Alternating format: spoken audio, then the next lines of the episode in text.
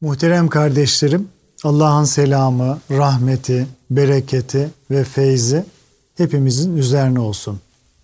Cumanızı tebrik ediyorum. Kalbimiz ve gönlümüz huzur ve saadetle dolsun inşallah.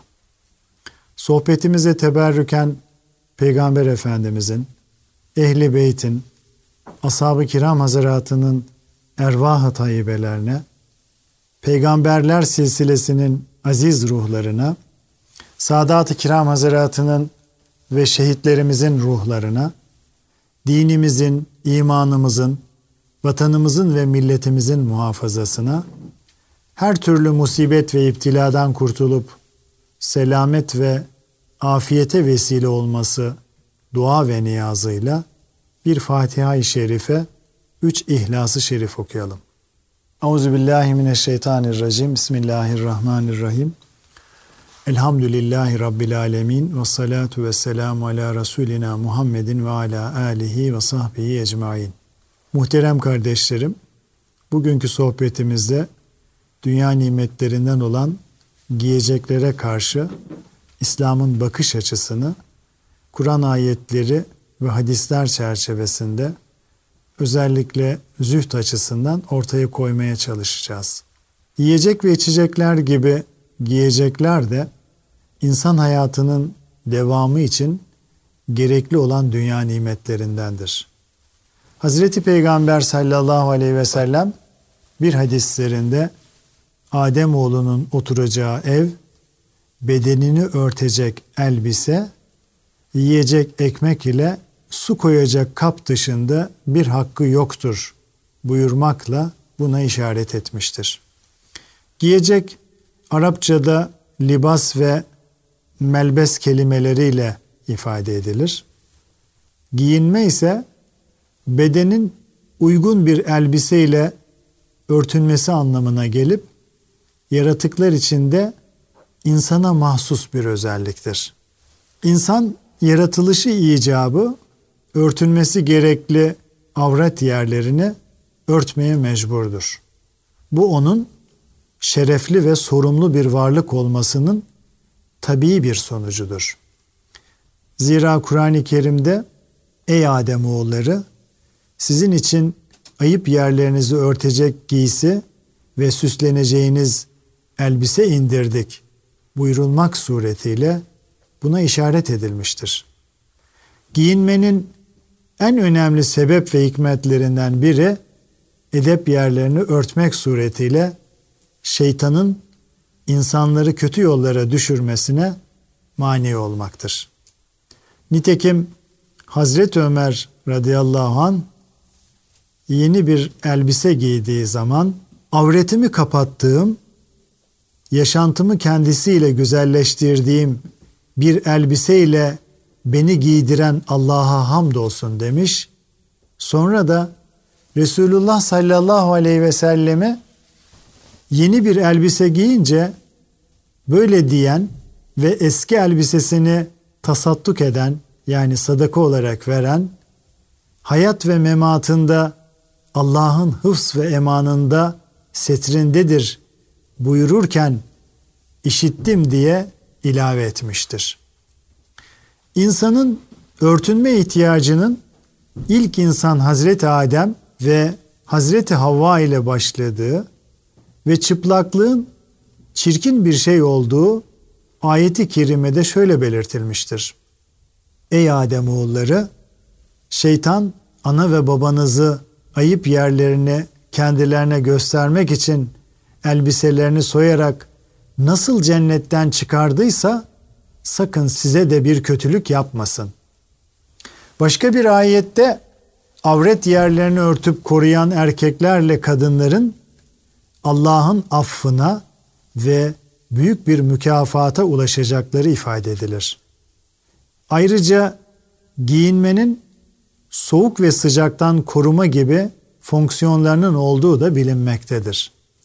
Bu yüzden hayvan yünlerinden giysi için yararlanmanın gereğine Kur'an-ı Kerim'de davarları da o yaratmıştır ki bunlarda sizin için ısıtıcı ve koruyucu maddeler ve nice faydalar vardır ayetiyle işaret edilmiştir. Elbisenin eziyet veren şeyleri engellemek, avret yerlerini örtmek, güzellik ve zinet olmak üzere üç türlü yararı vardır. Elbise ile ezayı defetmek aklen gereklidir. Çünkü aklın gereği zararlıyı defedip faydalıyı almaktır. Nitekim Kur'an-ı Kerim'de Allah sizi sıcaktan koruyacak elbiseler, savaşta zarardan koruyacak zırhlar verdi buyurulmak suretiyle buna işaret edilmiştir. Avret yerlerinin örtülmesi hususuna gelince cahiliye döneminde Araplar Kabe'yi çıplak tavaf ederlerdi. Gündüz erkekler, gece kadınlar gelerek tavaflarını anadan doğma çıplak yaparlar ve içinde günah işlediğimiz elbiselerle tavaf etmeyiz derlerdi. Bunun üzerine Allah Teala Hazretleri ey Adem oğulları her mescide gelişte zinetinizi giyin ayetini indirdi.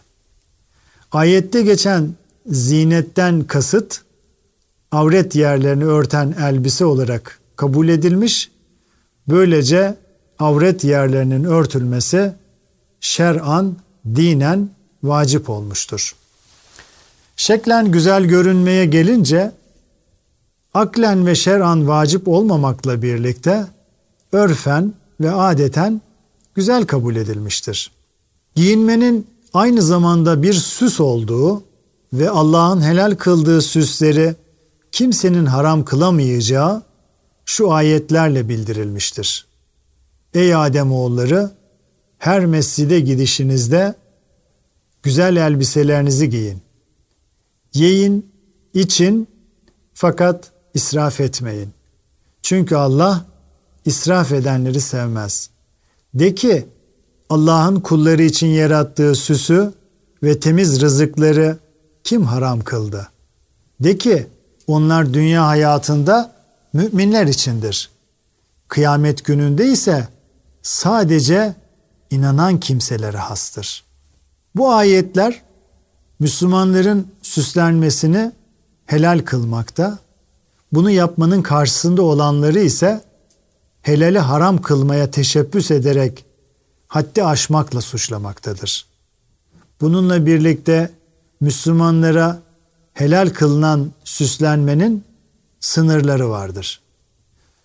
Süslenerek güzel hale gelen insan gurura kapılmamalı, kendisine verilen bu nimetin Allah'tan olduğunu hiçbir zaman hatırından çıkarmamalıdır. Zira yeryüzünde böbürlenerek dolaşma çünkü sen ağırlık ve azametinle ne yerleri yarabilir ne de dağlarla ululuk yarışına girebilirsin. Buyuran Cenab-ı Hak Müslümanlardan tevazu sahibi ve alçak gönüllü olmalarını istemektedir. Ayrıca Hazreti Peygamber sallallahu aleyhi ve sellem Allah Teala bana o kadar mütevazi olun ki hiçbir kimse diğerine karşı böbürlenmesin diye bildirdi buyurmuştur. İmam Buhari Kitabul Libas'ın ilk babında, ilk bölümünde de ki Allah'ın kulları için yarattığı kullanımı mübah her zineti ve rızık cinsinden temiz ve hoş bunca yiyecekleri kim haram kılmıştır ayeti ve israf etmemek ve gurura kapılmamak şartıyla yiyin, için ve tasadduk edin hadisiyle örtünmenin iki temel prensibine işaret etmiş. Sonra da İbn Abbas'ın israf ve kibre düşmediğin müddetçe dilediğini ye, dilediğini giy sözünü zikretmiştir. Giyim kuşamda örtünme ve tabii süslenme gibi iki temel amaca hizmet etmeyen, gösterişe kaçan ve giyenin kibrine delalet eden elbise kul olma temel vasfına taban tabana zıt düştüğü için şiddetle yasaklanmıştır. Nitekim Resul-i Ekrem sallallahu aleyhi ve sellem eteklerini veya paçasını kibirle çekip gezen, yukarı çekip gezen ya da yerlerde sürüyenlerin yüzüne Allah'ın rahmet nazarıyla bakmayacağını bildirmiştir. Ayrıca o kalbinde zerre kadar kibir bulunan kimsenin cennete giremeyeceğini haber vermiş. Kendisine insan elbisesinin ve ayakkabısının güzel olmasını ister denilince Allah güzeldir, güzelliği sever. Kibir, hakkı beğenmemek, şımarmak ve insanları küçümsemektir buyurmak suretiyle kibirlenmeksizin güzel elbise giymenin mahzurlu olmadığını ifade etmiştir. Kılık kıyafet konusunda zaman zaman ifrata kaçıldığı gibi bazen de tefrite düşüldüğü ve hatta bunun zühd adına yapıldığı müşahede edilmektedir. Bu yüzden Ebul Ferec İbnül Cevzi sırf zahit olduğunu göstermek için yün elbise giyenleri şiddetle tenkit etmiş. Her ne kadar Hazreti Peygamber sallallahu aleyhi ve sellem bazen yün elbise giymiş olsa da yün giymenin üstünlüğü hakkında rivayet edilen bütün haberlerin uydurma olduğunu, sadece yün veya yamalı şeyler giymekle zahit olunamayacağını söylemiş ve bu konuda birçok örnekler vermiştir.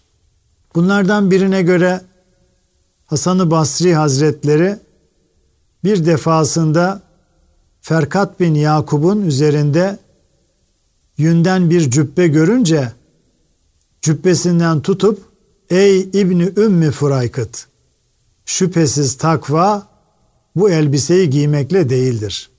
Takva kalpte karar kılan amel ve fiilin tasdik ettiği şeydir demiştir. Ona göre sahibinin ayıplamasını icap ettiren elbise kişinin zahitliğini ve fakirliğini izhar ettiren elbisedir. Yine o zühd adına yamalı peştemal giymeyi dört bakımdan uygun görmemiştir. Bunlardan birincisi selefin giyecekleri arasında yamalı peştemalı bulunmamış olmasıdır. Diğeri bunu giymek fakir görünmek amacına yöneliktir. Halbuki Allah Teala kendi nimetini izhar etmelerini kullarına emretmiştir. Üçüncüsü yamalı peştemal giymek zühdün izhar edilmesine yöneliktir. Oysa zühdün izharı değil, setredilmesi, gizlenmesi gerekmektedir. Dördüncüsü ise bunda şeriattan uzaklaşanlara benzemeye çalışmak vardır.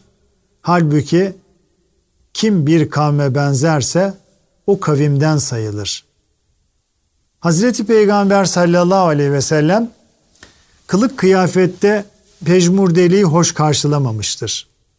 Nitekim üstü başı dağınık bir şekilde huzuruna gelen bir adama malın var mı? Halin vaktin nasıl diye sormuş. Adamın deve, koyun ve at cinsinden mallarını saymak suretiyle maddi imkanının iyi olduğunu bildirmesi üzerine o halde Allah sana mal verince eseri üzerinde görülsün diye onu ikaz etmiş. Başka bir hadislerinde de Allah kuluna verdiği nimetin eserini onun üzerinde görmeyi sever buyurmuştur. Resul-i Ekrem Efendimiz elbisesinin temiz olmasının Müslümanın Allah katındaki üstün değerine işaret ettiğini belirtmiş, beyaz elbise giyilmesini ve ölülerin bununla kefenlenmesini tavsiye etmiş. Zira bunun daha temiz ve güzel olduğunu haber vermiştir. Bir diğer rivayette de daha hayırlı olduğunu haber vermiştir. Elbiselerin düzeltilmesini emreden giyim kuşamda pejmurdeliği güzel bulmayan Hazreti Peygamber, saç ve sakalların dağınıklığını da tasvip etmemiştir. Hoş görmemiştir. Nitekim bir seferinde Resulullah sallallahu aleyhi ve sellem mescitteyken saçı sakalı birbirine karışmış bir adam çıka gelmişti. Hazreti Peygamber eliyle ona saç ve sakalını düzeltmesini e, işaret etmiştir. Adam da düzeltip gelince Resulullah Efendimiz ona bu hal herhangi birinizin şeytan gibi saçı başı dağınık dolaşmasından daha güzel değil mi buyurmuştur. Seleften birçokları güzel ve kıymetli elbiseler giymiştir. Mesela bunlardan İbni Mesud'un insanların en güzel elbise giyenlerinden ve en güzel koku kullananlarından biri olduğu, Temim Eddari'nin bin dinara yeni bir elbise aldığı ve onunla namaz kıldığı bildirilmiştir.